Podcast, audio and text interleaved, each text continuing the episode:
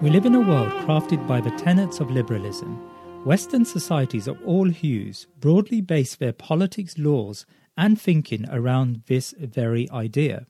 Inevitably, Muslims have been impacted by liberalism, not least because after the fall of the Ottoman Caliphate, the Muslim world became subject to a liberal intellectual inquisition.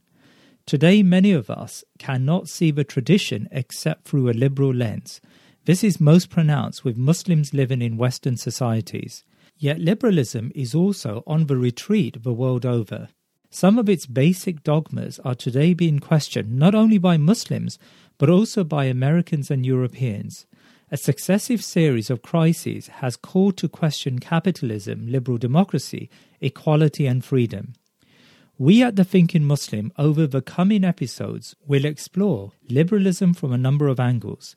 We have lined up some very interesting guests, some who are ardent proponents of the liberal ideals. I have interviewed the self-professed American Muslim liberal Shadi Hamid.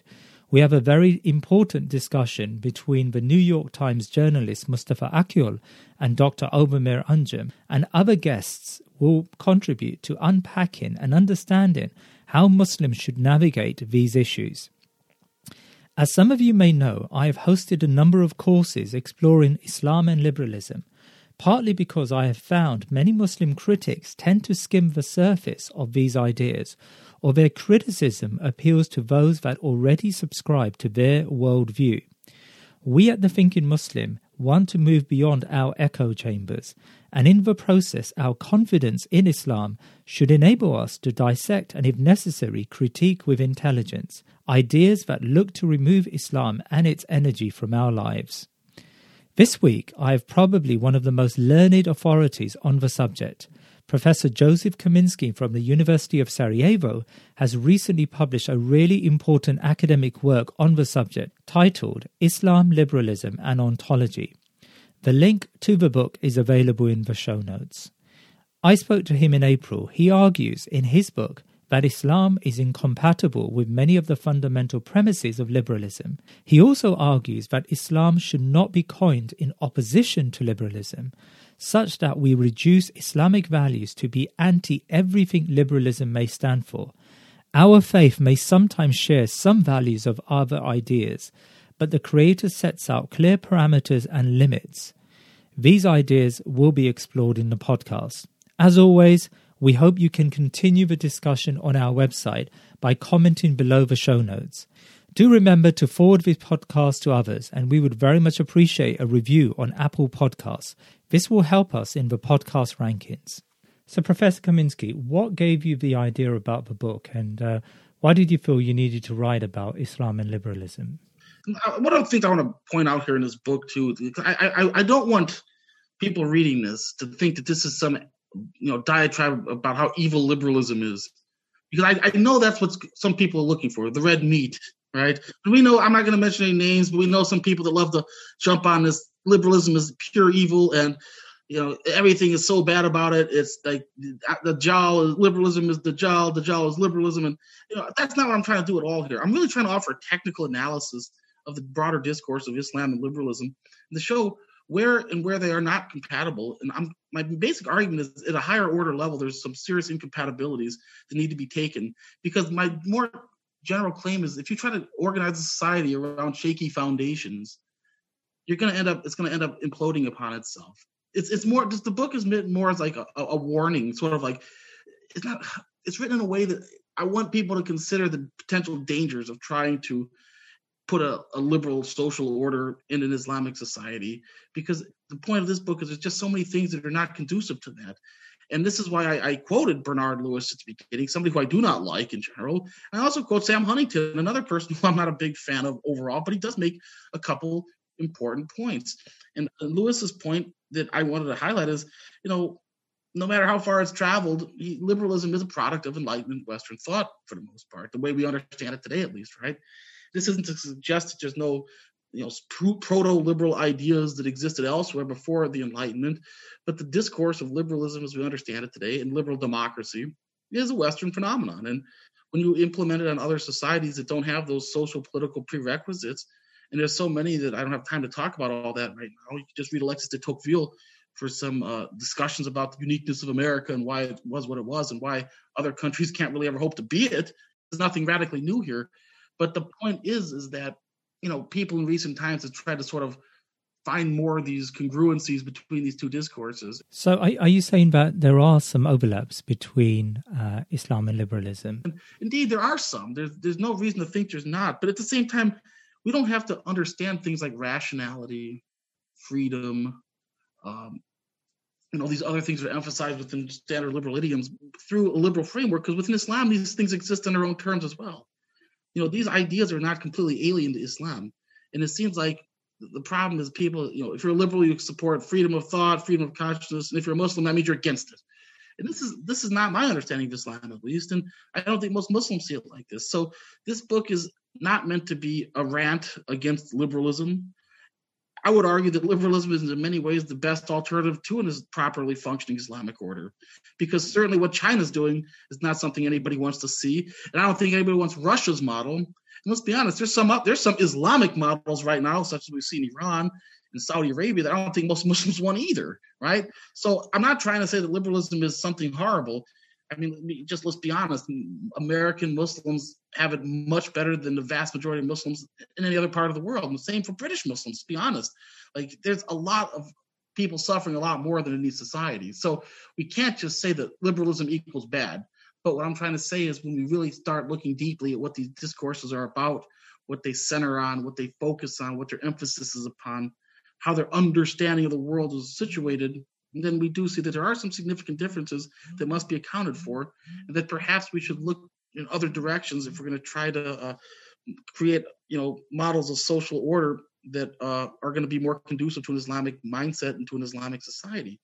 Because one of the points I make throughout my book is that the imposition of liberalism by outside forces upon the Muslim world have ended in disaster and tragedy. I would like to take you back to the beginning of your book. So you cite a discussion, a Cato roundtable event between Shadi Hamid and Mustafa Akyol. Now, Mustafa Akyol, as we know, is a New York Times journalist and a best-selling writer, and he argues that there is a compatibility between Islam and liberalism, and in fact, he's calling for some form of reformation within modern Islam to coexist more entirely with liberal principles. But you took some interesting conclusions from that meeting between the two. Can you describe the meeting and why you felt even Shadi Hamid's argument, which was essentially your argument that Islam and liberalism are incompatible, why you still felt that Shadi Hamid's argument needed developing? So the roundtable discussion was sort of about this idea of, like, can we see some kind of liberal Islam emerge anytime soon? And Akyol, who sort of made a career on trying to make an argument that this is a reasonable thing to hope for, you know, his argument really does hinge upon reformation. And he'll admit that. Like, I've had a couple brief interactions with him online, and he made a very nice, passing compliment towards the idea of my book. I'm sure he hasn't read it yet because it hasn't even officially come out, but he thinks it's an important idea. And he sort of admitted that, yes, my whole premise is on reformation, and he in his talk he references Jewish Enlightenment, the Haskalah. He mentions Moses Mendelssohn, and he talks about social prerequisites and all these things that can happen that will help allow for more liberal interpretations of Islam to come in, and then we can see like a more compatibility with Islam and liberalism. So he thinks it's feasible, but he will admit that it's not feasible within a traditional Muslim orientation. So the mainstream Muslim who you meet at the masjid, who reads, the classic scholars and whatnot, probably would take issue with his claims. And he's arguing sort of that these ideas need to change. They need to change with the liberal times. So that's what his whole thing has been. And he has another book coming out that sort of, I don't exactly know what the title is, but it sort of engages with this exact discussion. Maybe you know the title. Yeah, Reopening Muslim Minds. I would like to read it because I think it's going to be interesting to check out. But I think, once again, even in that book, it's a collection of arguments made by people that are not seen as within the mainstream of the discourse. It's by reformists and other people who historically have been sort of not accepted as, mainstream sources of Islamic knowledge. And that's an interesting way to frame it, but I don't think you can sort of do that. I really think that it's hard to change the minds of the mass majority of 1.2 billion people to accept sort of positions that have sort of been even rejected during their own times. Like, I don't know how they're going to come back into fashion when they were never really that fashionable themselves. As for Shadi Hamid's argument, he sort of openly admits that he's more skeptical of the possibilities of Islamic liberalism taking place anytime soon. And he talks about people not wanting to risk their spiritual well-being to embrace liberal or non-traditional positions. And I think he's right on that. I think that is the more accurate assessment. I think most people aren't willing to embrace gay marriage and other things that are socially now becoming more and more hot-button issues. I don't think most Muslims are going to want to sit on the sideline as demeaning images of the Prophet Muhammad, peace and blessings be upon him, are drawn and shown in classrooms, and there's absolutely no repercussions. Like, I just don't think, of course, I think the vast majority of Muslims don't want to see the terrible tragedies that have happened in France play out in other places, because like that's, nobody's allowed in Islam to take justice into their hands as a vigilante. We all know this. But at the same time, I don't think most Muslims are going to want to say, well, you know what, freedom of speech, we've got to deal with it. Like, that's not how it works. And I think, once again, even within Islamic discourse, and this is one of the reasons why I argue there's some serious incompatibilities, is that there are going to be limits on free speech. There are going to be limits on freedoms. There are going to be certain things in an Islamic society you simply can't do, that are simply unacceptable. And like, that's a tough pill to swallow in a world that is dominated by the social norms of secular liberalism. This is something that you have to accept, and this is tough to explain to people, because it's all about trying to find a way to square the circle, but sometimes you have to just say it's just not going to happen, unless you reform the entire religion, unless you do what Akyol seeks to do. And this is what Akyol's saying should be done, and I'm arguing sort of that it shouldn't be done because it goes against my understanding of Islam, and I also don't think it's reasonable or feasible. I think it'll just lead to more backlash, more extremism, and more violence. Like, I don't see that as a solution. And what about Shadi Hamid? So Hamid sort of makes a point that I thought was sort of interesting, though, talking about within Sharia that, a punitive dimension is sort of an element that is intrinsic to the understanding of law within Islam. Now, I'm not an Islamic legal expert, so I can't go into too much detail about how accurate that assumption is, but it seems to be relatively true. There is sort of a retributive element of justice within Sharia, eye for an eye and some, whatnot. And, I think that that's a point that he says makes it is differs from the function of liberal law, and the idea of what the function of law is to rehabilitate without any real emphasis on the punitive dimension. And he says, once again, this is a talk that other scholars can have probably far more competently than me, but this is the kind of thing my book is engaging with. These are the higher order problems that make reconciling these discourses problematic. And I think there's a lot of examples like this, where there's certain understandings of what the function of certain things are. What is the function of law? What are the function of rights? Why do we have rights? Who are the rights for?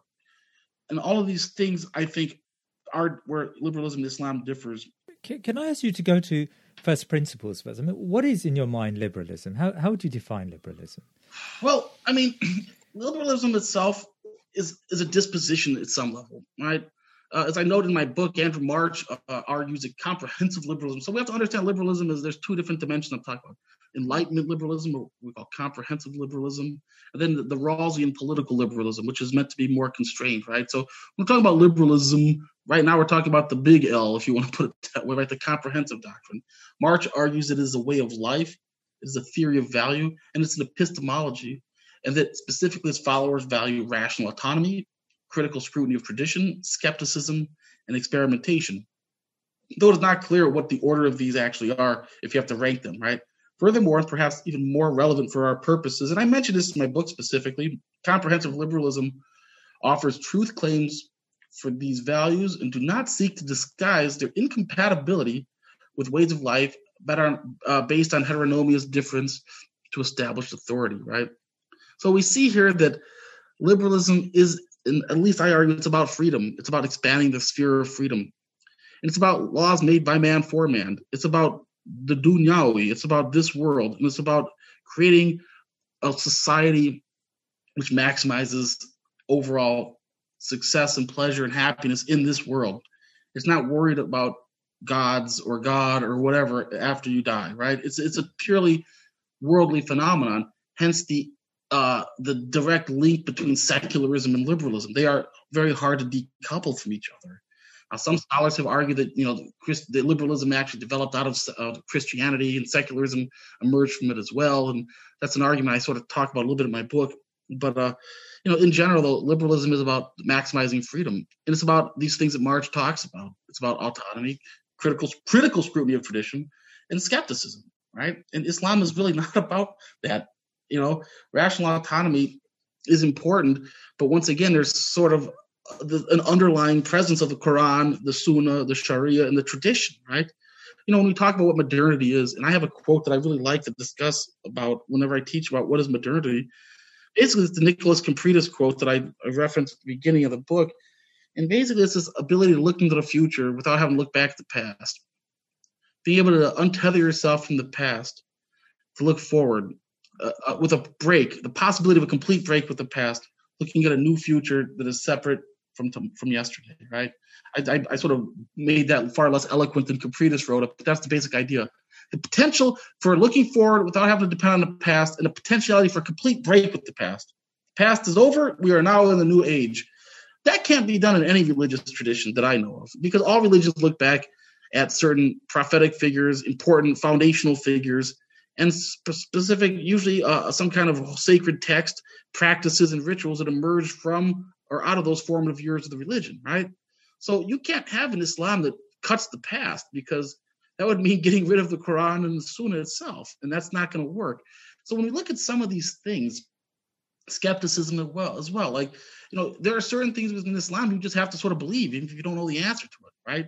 So while there's skepticism of certain things, there's certain things also that you just, as a Muslim, you are obliged to accept and to believe blindly, if you want to put it that way, right? And there's, of course, there's like reason to believe this stuff, so it's not just, total blind obedience, right? But at the same time, there are certain things you're supposed to just say, we accept that we don't know the answer, and Allahu Alam, right? And that's something that I don't think you can really have an Islam that rejects that. There's certain foundational things that you just got to accept to be Muslim.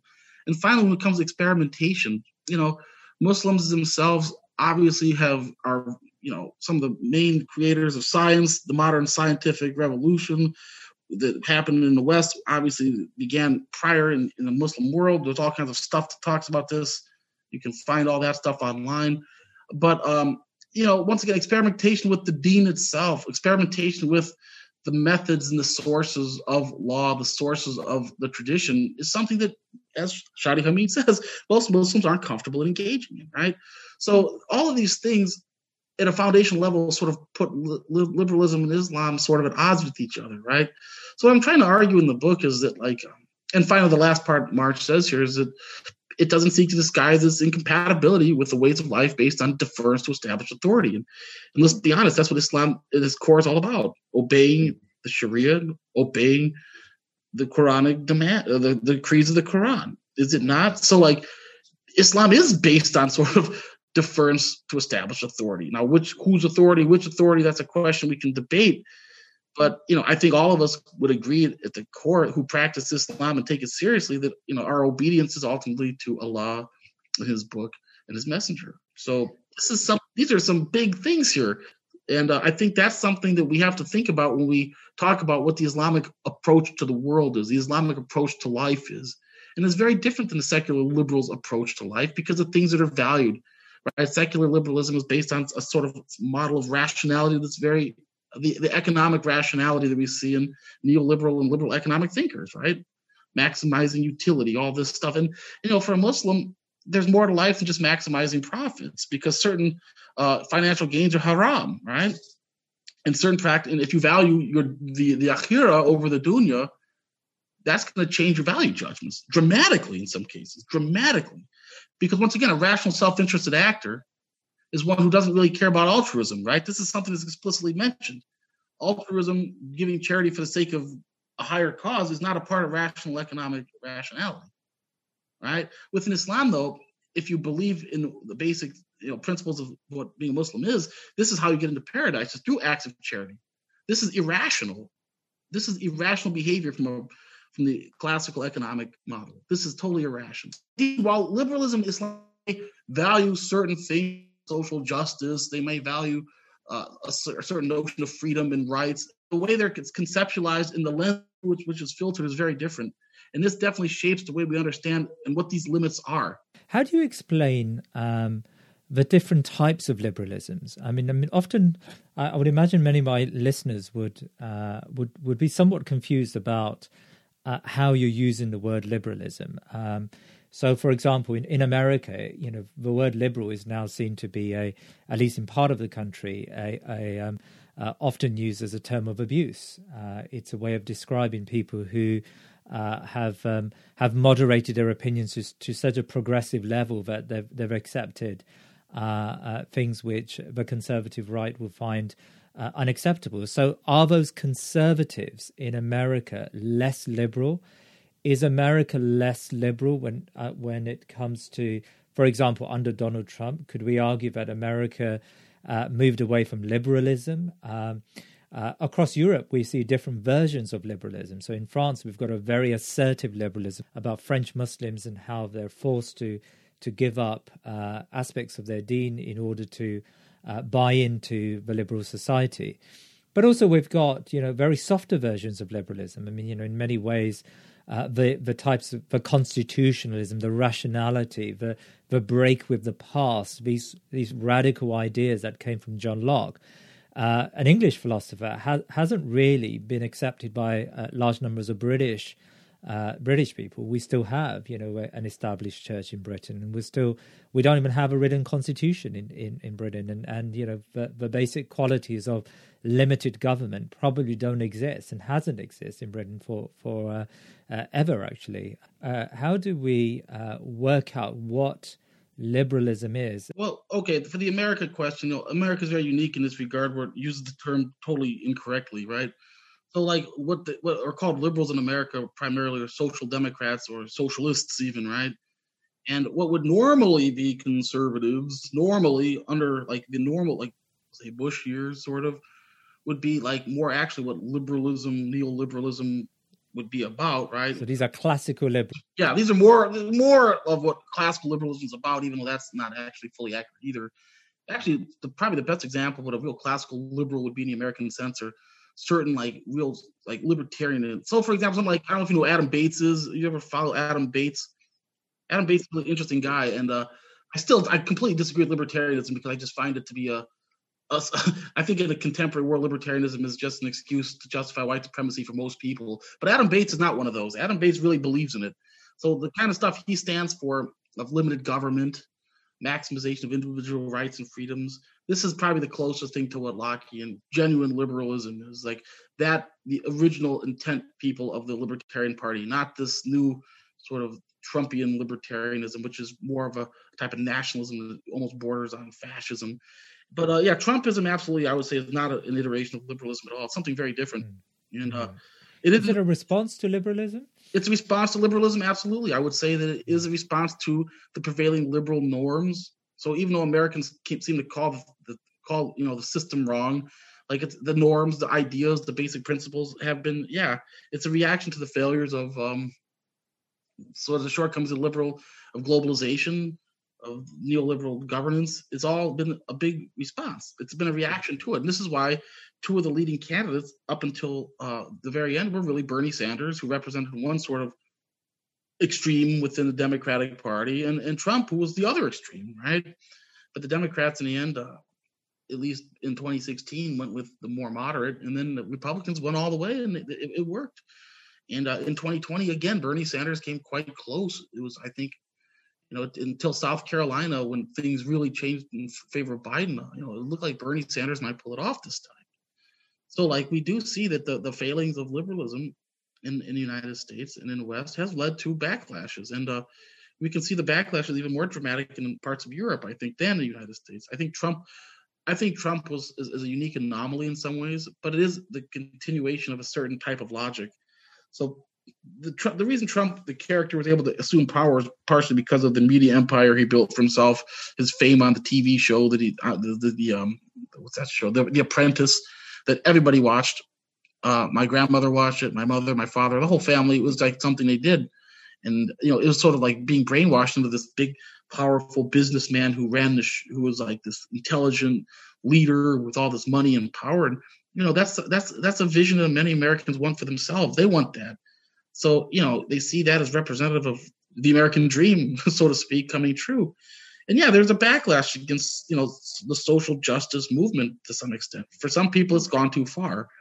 And well, I do agree. Typical American isn't ready for transgenderism. It's a confusing construct that many Americans simply are not comfortable with. And I don't think it's going to be. It's moving too fast, in my opinion.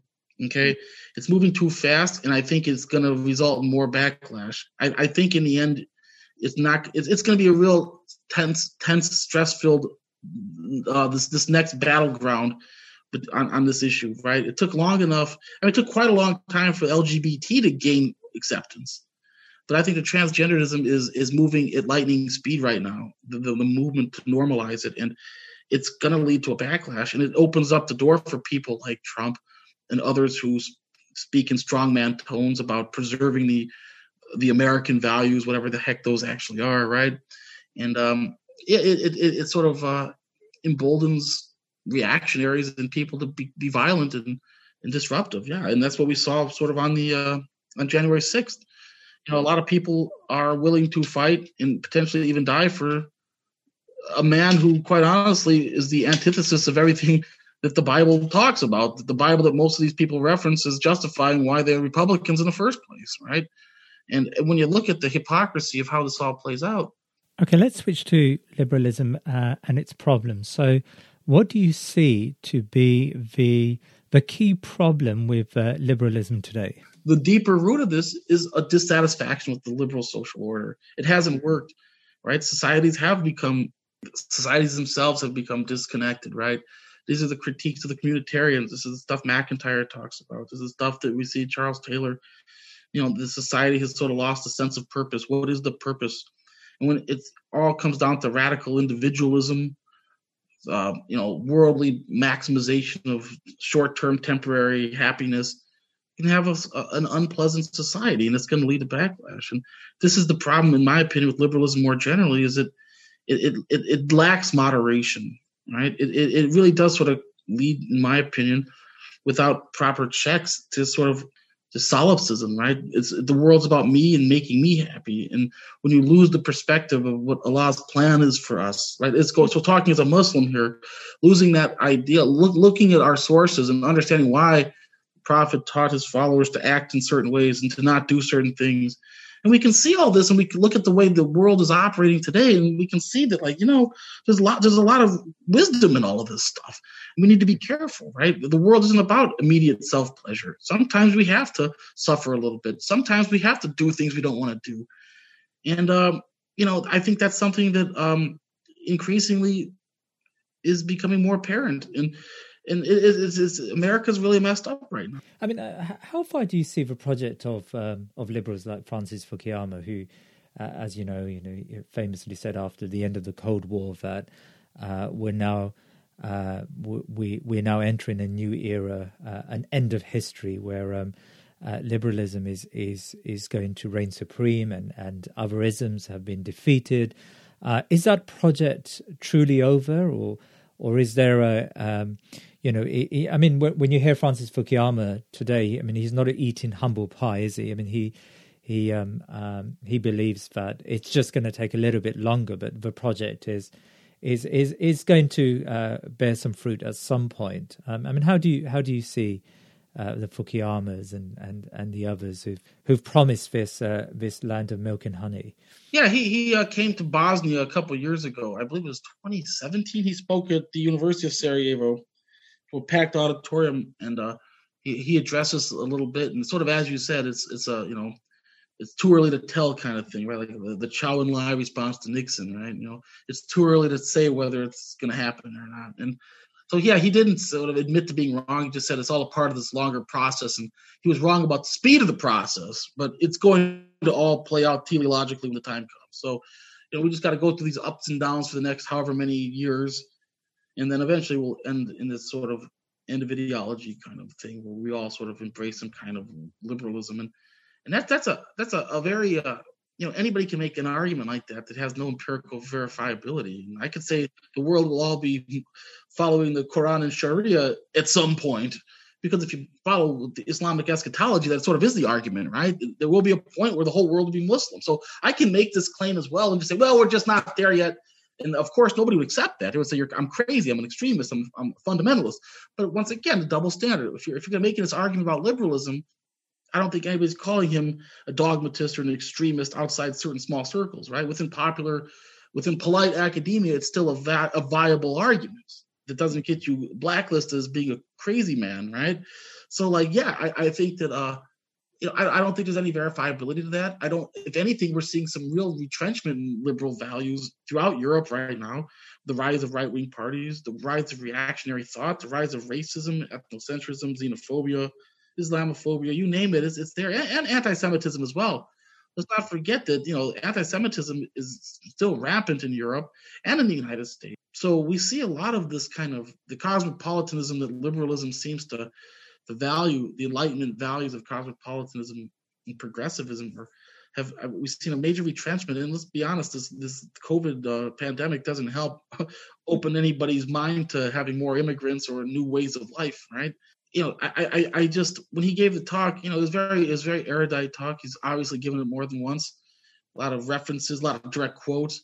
But I left feeling like, this argument of it's too early to tell, just wait and see, be patient, is something that anybody can say about any ideology. You can say that about fascism, you can say about communism, you can say about anything. Like, wait and see is not all the evidence we see is pointing sort of to the contrary. We're seeing, if anything, a rise in sort of the situation. We're sort of entering the 1930s again, or 1920s, 1930s, rather than getting into some era of post-ideology, right? So I think, but once again, Fukuyama sort of built his whole brand on this argument. It's sort of hard to throw in the garbage can. And most people aren't willing to do what Wittgenstein did and say, well, I was wrong, let me try this new argument instead, and I'm going to write this book disproving my last one. Like, that takes a certain kind of person to do that. So I wouldn't expect him to totally recant his arguments, but I think what he did is probably the most sensible thing you could have expected out of a Stanford Hoover Institution fellow whose whole career has been based on this pretty much as one major book, right?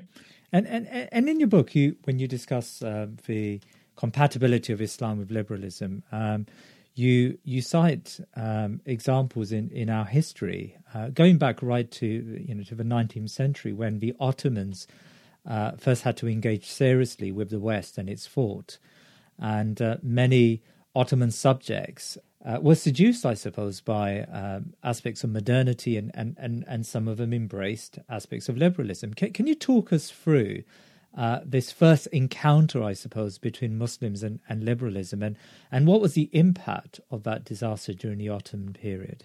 Well, as anyone who has a rudimentary understanding of Ottoman history knows, the Ottoman Empire, the Ottoman state went through a long period of decline. And by the early 19th century, it was clear that reforms needed to be made. I mean, it simply was falling behind. The Western liberal model had been better at accumulating capital, had been better at, you could read Timur Kuran's work where he discusses this. You don't have to agree with everything he says because some of the things he says are quite contentious. But I think there's a ring of truth to a lot of what he says. And certain reforms had to be made. And you see the Tanzimat reforms that happened over the 1839. And then there's many things that sort of allowed for the individual freedoms to be more recognized of minority subjects. And this reforms happened over a period of about 40 years, to my knowledge. But when you look at certain people like Namık Kemal and the Young Turks movement, they were certainly influenced by liberal ideas, right? Kemal, for example, is particularly significant for his championing of the notions of freedom, liberal idea, and his idea of fatherland, which is also something that is definitely connected to liberalism as well, this idea of the nation state, right? And you could see this throughout his plays and poems and other writings. It had a major impact on the rise of Turkish nationalism, a phenomenon that the Frankfurt School members have argued that itself is dependent upon Enlightenment liberal ideas. You couldn't have nationalism, couldn't have fascism without the Enlightenment, right? This is the Adorno argument. And Kemal is often regarded as being instrumental in defining Western concepts like natural rights, and constitutional governments within an Islamic reform-minded discursive framework. His focus on national loyalty rather than loyalty to a monarch, right, is a very liberal kind of formulation, right? So we see people, you know, not all the Young Turk, the whole movement wasn't all secular. There were some Muslims, religious people too at the beginning. Then towards the end, it became what it became, right? So this whole movement was definitely influenced by liberalism and liberal ideas. And, you know, when your empire is in decline and collapse, as the Ottoman was for quite some time, you're going to look to other places for ideas, right? The intellectuals, that's what intellectuals do. They look for answers to solutions and or solutions to problems. And, you know, looking towards the West where things seemed to be going better at that time was only made sense, right? And, you know, the earlier people in these movements did want to maintain sort of an Islamic tone to these reforms. But as time went on, we started seeing the more secular rejecting the Khalifa started becoming more mainstream. We entered into the early 20th century. So like, and of course we can think of other reform-minded movements that happened in the 19th and 20th century within Islam that emphasized freedom of expression, freedom of dissent, and sort of a breaking away from ossified institutions that were not really functioning as they should. With Khadr Dinu Pasha, right? We could think of, you know, Muhammad Abduh to some extent, Afghani, all these people clearly had some there's something that liberalism gave them that influenced their minds, right? And why did liberalism have such an impact on these Young Turks and these Ottoman Muslims? I think it's important to remember that ideas don't develop on vacuums, right? Ideas interact with other ideas. So all societies, all traditions are based on things that they got from other traditions as well, right? So even within early Islam, right, after the Prophet, peace and blessings be upon him, you know, a lot of the ideas for governance came from Persia, right? The administrative practices of the Persian Empire were superior to what the Arabs had, and they borrowed a lot of that. So this idea that, it shouldn't be surprising that liberal ideas would influence Muslims and Muslim reformers, and even Muslim traditionalists to some degree for that matter. And it shouldn't be surprising that certain Islamic ideas at some point could also influence liberal ideas. However, I don't think that is going to – I think that it's more of a one-way street at this point because the one discourse is so much further entrenched and powerful. So, it's definitely hard to deny that liberalism shaped modern Islamic thinking and modern Islamic political thought, modern Islamic sociological thought, and maybe even the religion itself to some extent as it was practiced by jurists and whatnot. I mean – you know, you could look at Sami Ayoub's book about Egypt, right? It's the jurists in Egypt and the codification of law there. And there's a couple other books on that. And, I think clearly the liberal ideas that were permeating found their way into this, right? The world had become different. And simply put, the nation state had disrupted the way things had operated. The rise of the nation state forced change upon the Muslim world. And, you know, that is really an undeniable fact, right? How far do you believe Islamic thought today is, in many ways, a response to liberalism? Whether that's conservative thought, or whether that's people like Mustafa Akyol, how much are we developing our religion as a response to liberalism? I think liberalism certainly is a fulcrum in which modern Islamic discourse, in many ways, hinges upon, which is problematic, obviously, is allowing another discourse to shape the way we operate. I mean, I just wrote a book on this, so obviously I'm a part of this to some extent, but you can't ignore the power, the elephant in the room that is liberalism, and it needs to be engaged with, but in a critical and reasonable manner, right? We can't get overly emotive when engaging with this as well. And I've seen too many responses that I feel that go overboard in demonizing liberalism and trying to portray it as something that it is not. And I think that is also counterproductive. We need to engage with these concepts on their own terms.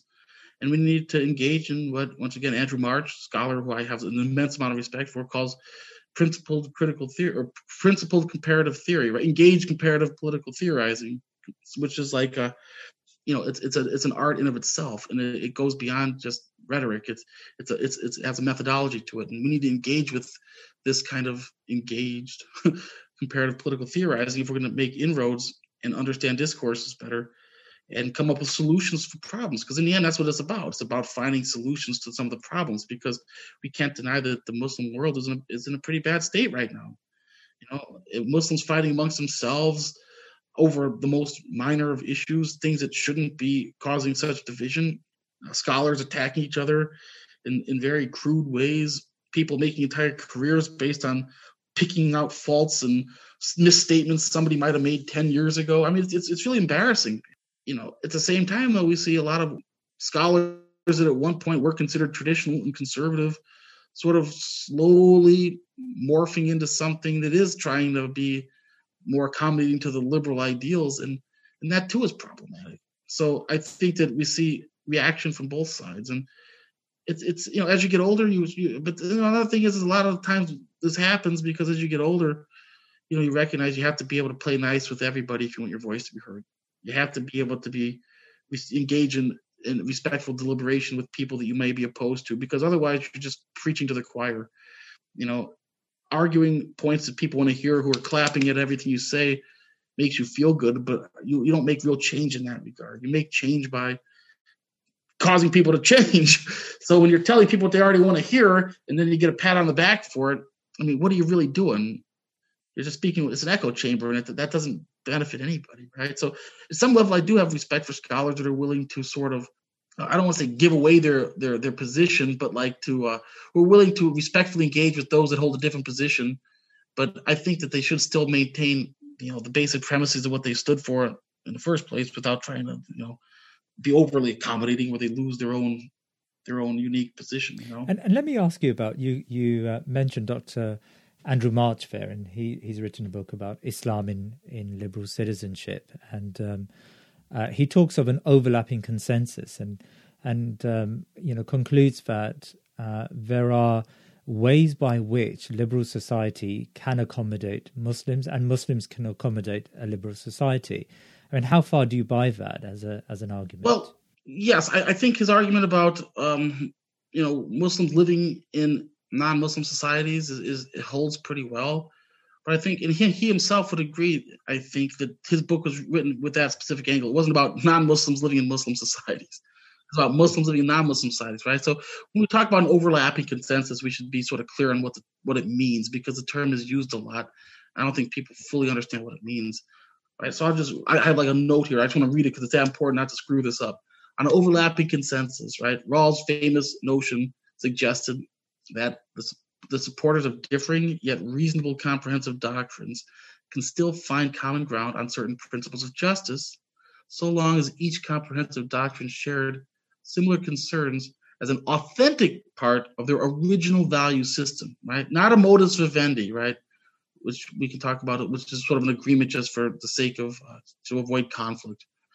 And, quote, support a political conception of justice underwriting a constitutional democratic society whose principles, ideals, and standards satisfy the criterion of reciprocity, right?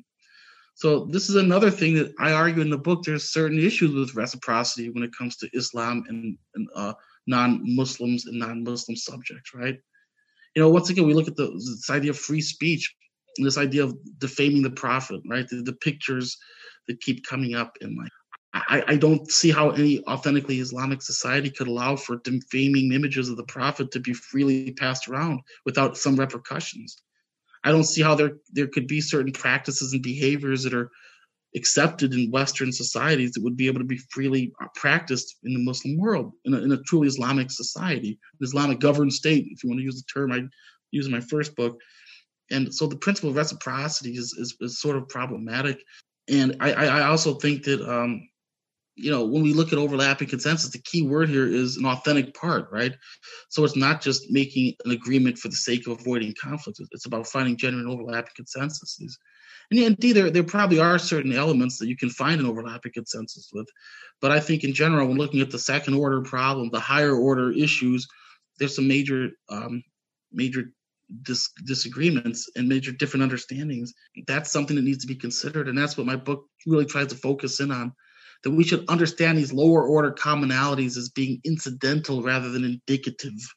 It's incidental to rather than generally indicative of an actual congruency between the discourses. You talked about there may be some incidental overlaps between liberalism and Islam. And what are you referring to there? Well, I think the way we see the concern with human rights, right? There's an overlap on that.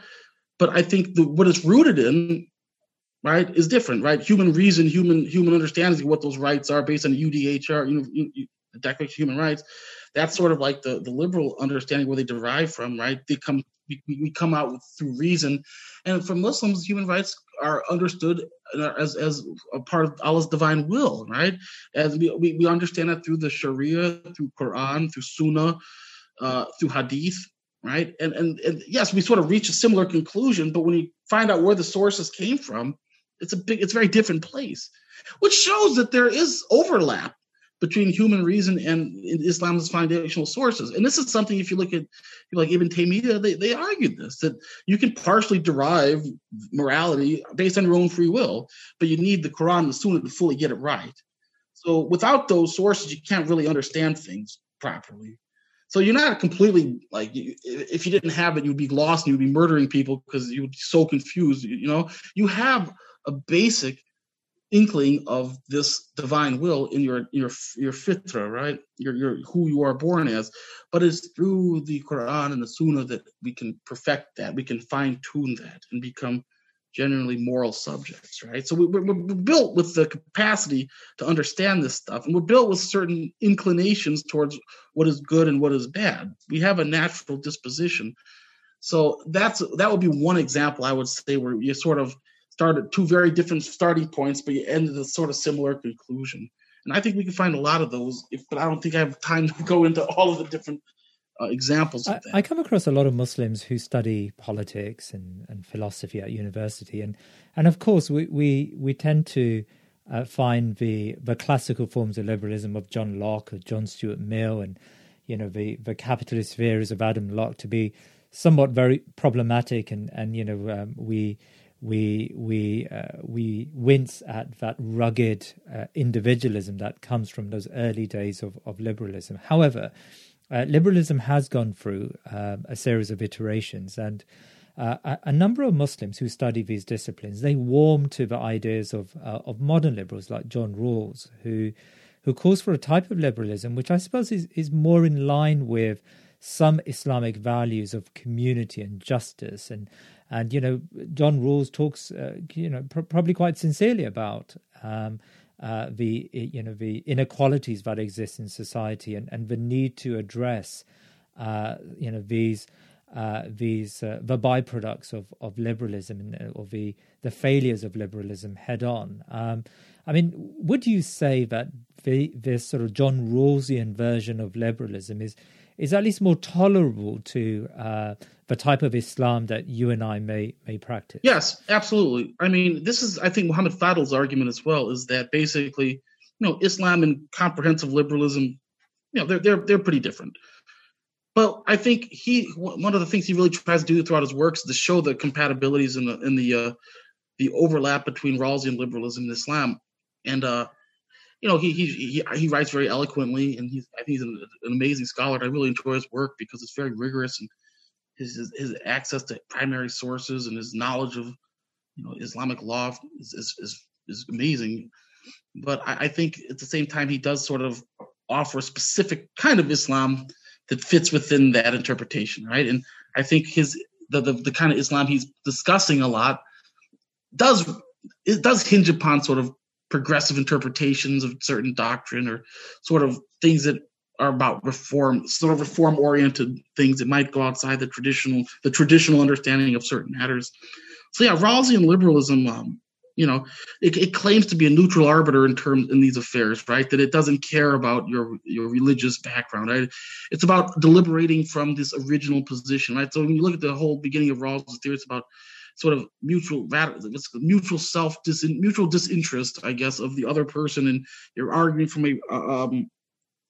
arguing basically from your own rational self-interest based in this world, right? So you're getting rid of all your other worldly and psychological attachments, and you're deliberating as generic being, right? That's a generic being that doesn't really have a history, right?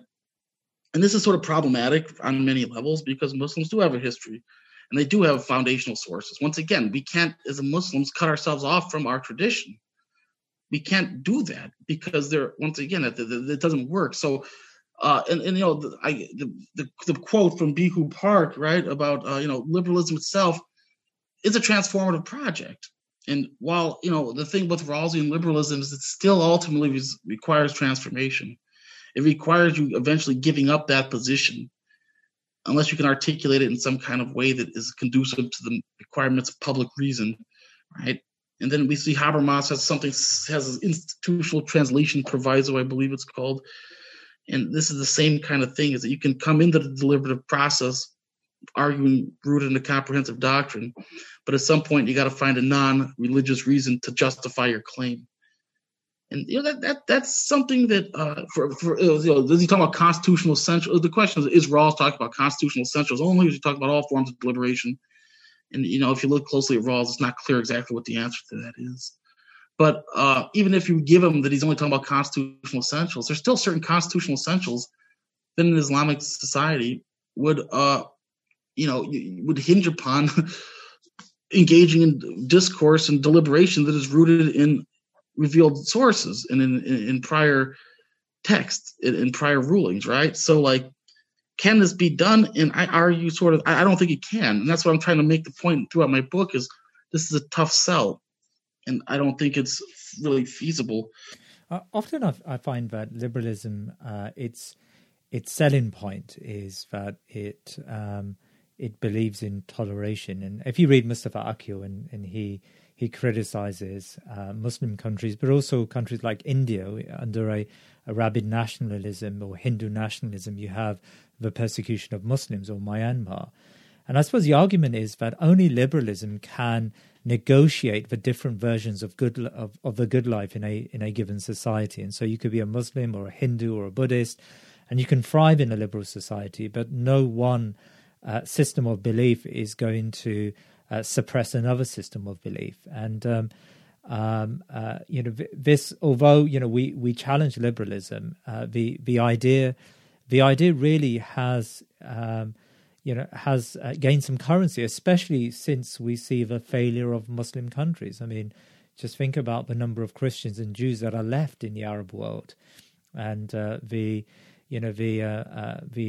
almost ethnic cleansing, I suppose, of certain communities that are not Muslim or not a certain type of Muslim in these countries. I mean, how would you address that whole toleration idea that comes from liberalism? Well, I mean, liberal toleration in the end is tolerant only of other liberal ideas. We've seen this when something comes up that goes against the principles and norms of what liberalism's understanding of free speech, liberalism's understanding of gender norms, and then it's not tolerated anymore, right? And I don't think this is a real mystery, and I think this is really one of the biggest sort of problems with the liberal discourse more generally, is that it still has its limits, and its limits are rooted within the larger comprehensive liberal doctrine. So Rawlsian political liberalism itself is still dependent upon the ontology of comprehensive liberalism. And I can't go into all the details about that because it's in my book. I do talk about that. And that would be a very complex discussion that I couldn't properly articulate right now. No, in reality, when you have a political liberalist doctrine that is dependent upon comprehensive liberal values to some extent, and that is problematic. And when we get to, I spend a good part of the book talking about this, that in the end, despite its claims to be neutral arbiter, it still isn't, right? And this idea that other societies can't be tolerant. I mean, why is it always that within an Islamic society, the argument is that the Islamophobes make, and even reformer Muslim liberals, is that these societies are just hopelessly unable to accommodate for any kind of pluralism. Like, this is craziness. The Ottoman Empire had multiple different faith traditions living within it under relative peace. You saw this in Al-Andalus as well. Like, why have Muslims accepted this narrative imposed upon us that we have a religion that doesn't tolerate any dissent? You must, in an Islamic society, be exactly what we say, and if not, it's we're going to hang you, or we're going to cut your head off, right? And this is sort of like wrong, because historically we've seen a lot of toleration and a lot of pluralism in these societies. And it's possible to live a meaningful life as a minority in an Islamic society, and we can look back historically at multiple examples of this. So yes, if you're going to be a minority in an Islamic society, you're going to have certain limits, just like any minority in any society, in a liberal society as well, right? You know, not everybody has equal access to power. We have to accept that. That's just a fact of life, right? And an Islamic society is going to operate on Islamic values and Islamic principles. But that doesn't mean that those who are not, don't hold them, can't have some access to public sphere or to the deliberative process on certain matters, because most matters in daily life aren't Sharia focused. You know, matters of administration and daily policy, there's a lot of room for deliberation and disagreement on that, right? And you know, there's we all know that there's certain exemptions and privileges that non-Muslims have anyways. They can do certain things within the context of their religious traditions that Muslims can't do. So I think more research on this can be done, and more people can start to articulate this more clearly, because once again, it's a game of the narrative. The narrative being sent is that liberalism allows for toleration and dissent and difference, and the Islam, you know, you can't do any of that. You have to sort of just obey and do what you're told. And in reality, that neither of those narratives are accurate. And once again, it's about who's controlling how we're understanding these terms. And in my last book, I sort of talked about this. The problem with Islamic governance is the term has been redefined by those who are against it, and they paint a picture of it as something bad and scary, right? And those who are in favor of it have not done as good of a job in controlling the discourse on what the term itself even means, what it refers to. Sadly, it doesn't refer to much of anything. It's such a broad term that it can refer to everything, ranging from ISIS to whatever's going on right now in Turkey. Like, there's no set of principles that constrain it. And when you have something like that, that's sort of amorphous and all over the place, then you got people that are very trained, very professional people like Robert Spencer and Pamela Geller and others who are better than her, obviously, because she's not even really good at this. But these people really can do a good job of pigeonholing this stuff and nailing that into people's heads as what it is, and that ends the discussion, right? And that's bad. In your book, you talk about the Muslim world and you say it remains illiberal, yet the West wants to graft liberalism onto these societies, which you argue will ultimately fail. But if we were to take a look at examples of the Muslim world today, like Saudi Arabia and Iran, there seems to be, at least from where I'm sitting, a general fervour in that society, especially amongst young people, to accept and embrace some liberal ideals. Just think about Saudi Arabia and the reforming, in inverted commas, agenda of the Crown Prince and the need to, and the want or the desire to bring in Western forms of culture and to break some of the strict gender separation or segregation that existed in the country for a long time. I mean, that's been wildly embraced, it seems, by many young people. Iran is another example of that. You know, you've got a growing movement of those who despise or dislike the strength of the so-called mullahs. I mean, you know, is it true that the Muslim world is somehow impervious to these changes in liberalization, in liberalizing our communities? Well, I mean, we have to look at what do we mean by liberalizing, right? So by allowing people to go to movies and drive cars, that isn't really the essence of liberalism, because the real test of liberal toleration is in free speech and in political speech at that. And in both of the societies you mentioned, that is not an option, especially in Saudi Arabia. So like, you know, how serious, as I say in my book, they're paying lip service to liberal reforms, and they're throwing a few crumbs out there that are going to please the masses. And, you know, people can go to movies now and people can listen to music, but like the real test of liberal toleration is in public speech and in free speech and in public forms of expression. And that still isn't really happening. And I don't think that's going to happen. And yeah, I mean, you know, when you look at societies that are overly repressive, that are not functioning very well, there's a lot of problems, and people are going to be more open towards change. They're going to want to see something different. And, you know, that this is the dangers I argue about states that define themselves as Islamic states or Islamic governed states. If you screw it up, you're going to run people away from religion altogether. And this is what's really happened in Iran, to be honest, is there's a lot of people who are no longer religious because things have gone so poorly. And, you know, this is why it's important to focus on good, sound administration and policy rather than sloganeering, because these slogans do nothing but alienate people and anger them. And then they start to identify the state with the religion. If the state failed, that means religion failed. And that means I don't want to be a part of it. And I always make this point to people that, you know, it's so important that, you know, if you're going to take up the mantle of Islam, you better do it right. Because if you screw it up, you're going to not only damage your state, you're going to damage people's souls. You're going to damage people's faith in the deen. And you're doing a major disservice to the religion itself. And I think that this is why it's important to be cautious and careful when creating new modes of social organization and trying to call them Islamic, because if it doesn't go right, it can really be a problem. And so, yeah, I mean, people right now, they have embraced some of the reforms in Saudi Arabia that have sort of liberalized certain aspects of society. But, you know, there are many authoritarian states in the world today that allow for these basic things that are going on in Saudi Arabia and Iran. More so Saudi Arabia, we're talking about it right now with the recent liberalization of certain, you know, very minor, mundane daily things. And, I think, you know, the failures of the Arab revolutions, the failures of global economy, of the Muslim world's economic situations, you know, it's going to lead to people seeking new ideas. But I don't think these are going to all work out, because there's still a very traditionalist undercurrent within both of these, within Saudi Arabia more so than Iran, because I think Iran is a more secular-minded country anyways.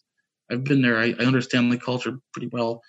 And there are religious people there, but there's also a lot of people that are not. And I think – I don't know Saudi culture as well, but from what I've gathered from most people I've spoken with is the religion is still pretty serious, and it's still taken by people in general, especially older generation.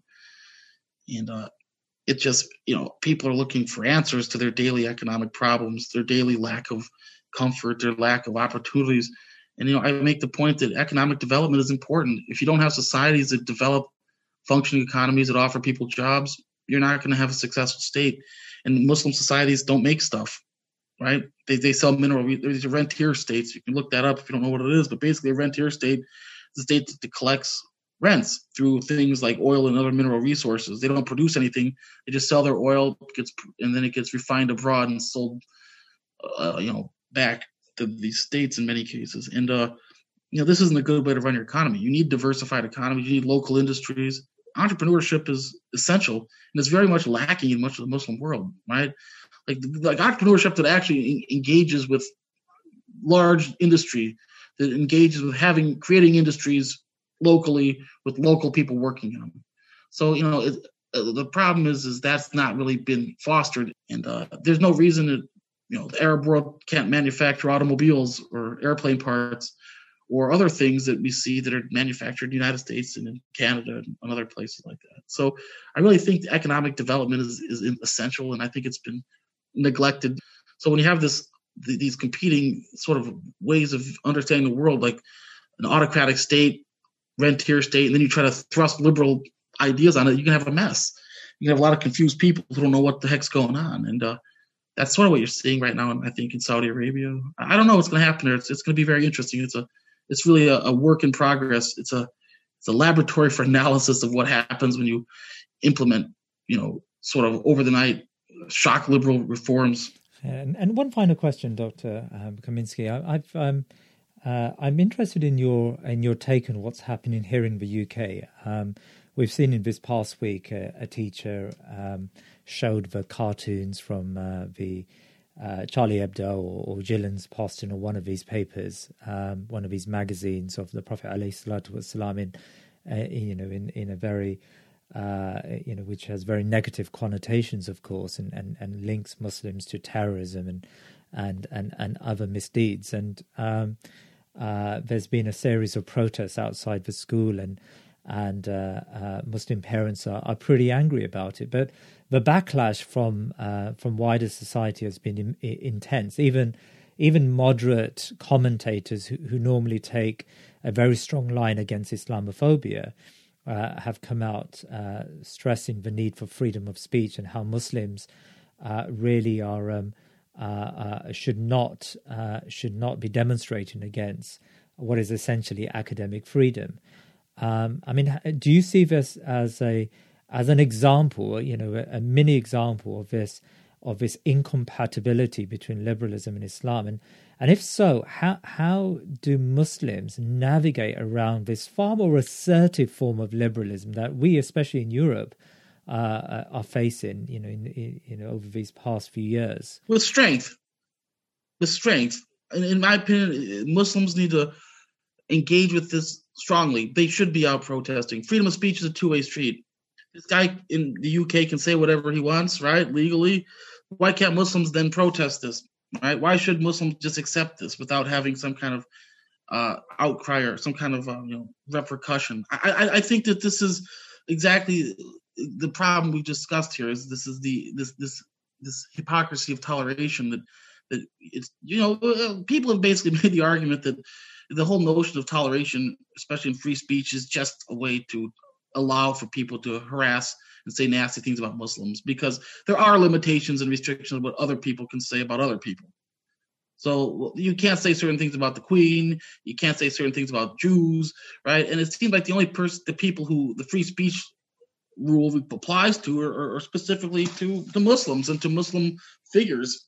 And you know, Muslims need to use the free speech to their benefit, protest, and let people make it difficult. Boycott these people's products. Do things, you know. When, you know, I think it was good after Macron made his, you know, most recent offensive comments, people throughout the Arab world started boycotting French products, and he backed off a little bit. If you paid attention, he sort of walked back what he said. This is use the power of the purse, right? This is a good way to get things done in liberal societies, is to boycott their products. You know, Nike and all these companies in the United States respond to this stuff, because when you start attacking the checkbook, that's how you make real change, you know? And, you know, I think, you know, a violent response is not the answer to this, because it's just going to result in every teacher showing disrespectful images. It's going to backfire.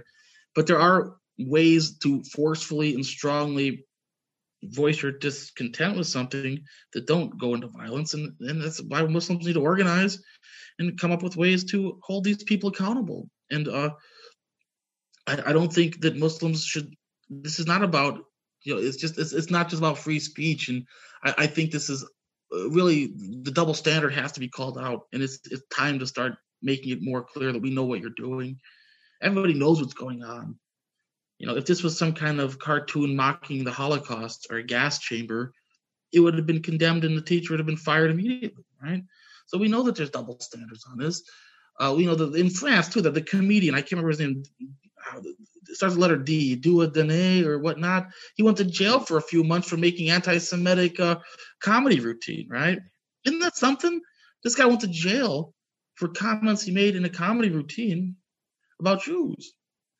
And on the other hand, showing offensive images of the Prophet Muhammad is somehow seen as free speech, and there's no punishment for that. Now, that particular case, there are a lot of things going on in that case. There's that's far more complicated than I think the media has let on. I think that you know, when you understand what really happened in that case, it was a tragedy. I think the teacher made it clear that he was trying not to be disrespectful. I still don't think he should have done it, but it wasn't meant to antagonize the kids. And it was sort of a, you know, he said, she said kind of thing. And somebody from totally outside ended up committing an atrocity, right? But once again, like, this is like when you antagonize a minority people by offending their most sacred figures, like, this is the kind of thing you have to expect could happen. Whether it's right or wrong isn't the point. There has to be some logic and reason. People get offended. And when you do this, understanding how people have responded in the past, you're just creating a situation where you're putting yourself in a position of problem, and it doesn't need to be done, right? Doesn't need to be do. Is there a way to have this lesson without actually showing the offensive images? Is there a way to do it culturally in a sensitive manner? And of course there is, right? But when you see what, like I said, the British case specifically, the thing that's going on right now, I mean, I just don't think it was necessary, and it was just antagonism. And this is the kind of thing that in a Muslim society, I think there would be repercussions for. You couldn't do this kind of thing, and that's something that, you know, I don't think it's going to change anytime soon in the minds of most Muslims. And, you know, I don't know. Once you allow the figure and the person of the Prophet to be insulted and demeaned, you really start to take away from the whole religion itself. The religion starts to become reified, and it becomes commodified. And I actually quoted in one of my articles what's his name? The guy who was murdered by Steph Charbonnet, I believe his name is, the editor of Charlie Hebdo. He gave an interview in an article I published about Islam and imagery in the journal Social Compass in 2019. I talked, or 2020 it came out actually. I talked about this. He talked about his whole purpose was to mock Islam until it became as banal as Catholicism. Very interesting quote. To mock Islam until it becomes as banal as Catholicism. So indeed, he wasn't trying to make these images as for a cheap laugh, or to even offer profound social commentary. It was an act of war against Islam. It was to mock it until it became so commonplace that it was just like making fun of the Pope or making fun of, you know, a T-shirt with Jesus' picture on it, right? This was the goal, to mock Islam until it became just another who cares, which says something. It means that Islam still maintains a strong connection to the religion. People are willing to fight for it. There are still certain taboos in the religion, which in my opinion is a sign that the religion still has it still has viability. It's still alive. People are willing to get upset when people stop caring. When people say, well, it's just, well, who cares? Then it shows that the religion has lost its power, its strength. You know, as a kid growing up, I remember, I grew up in the United States, was mostly Christian. When I saw people wearing these T-shirts, Jesus is my homeboy, and other images of Jesus Christ, I thought, how could you wear this? Like, this is the man who supposedly died for your sins, right? This is the man who was crucified. This is the guy you believe is God. And you're wearing a T-shirt that says Jesus is my homeboy, with him wearing a backwards shirt and giving a thumbs up. Like what kind of what does that say about the state of the religion when people aren't offended and upset by that? So in my opinion, I think it's a good thing that Muslims are offensive or get offended and are defensive when this happens, because if they wouldn't, it would say something larger and more profound about the state of the religion itself. But indeed, like the Charlie Hebdo example is important because it shows these people know what they're doing. These people are fully aware of what they're doing when they give these lessons. When they're teaching about free speech, when they know who they're targeting and what the point they're trying to make is. And Muslims shouldn't play dumb about that. They should call that out, because if it was really a lecture about free speech, then you would allow other offense. You could use other offensive examples as well towards other groups. But clearly that wasn't done. Professor Joseph Kaminsky, it's really great to have spoken to you today. And I would advise everyone to purchase this book if they want to understand Islam and liberalism further. And I think it's a very intelligent look at the subject, and it really is very much needed. So thank you for your time today. And I pray that the book has an impact in the general discourse about the subject. And I thank you very much for giving me the time to talk a little bit today. And like I said, it's hard to talk about these topics and because it's so complex. There's so many moving parts. And if I sounded like a little bit cluttered today, read the book. I promise it'll make more sense than the way I sort of explain things. I just feel like when I lecture and talk, it's not as clear. I think my writing is a little bit more to the point. So I really recommend, if there's anything you don't understand about what I said today, read the book. And I think it'll clarify any confusions you may have about what I was saying today. And thank you again for this really wonderful opportunity. This is my first public talk about the book. And it's an honor to be on this program, particularly to have it.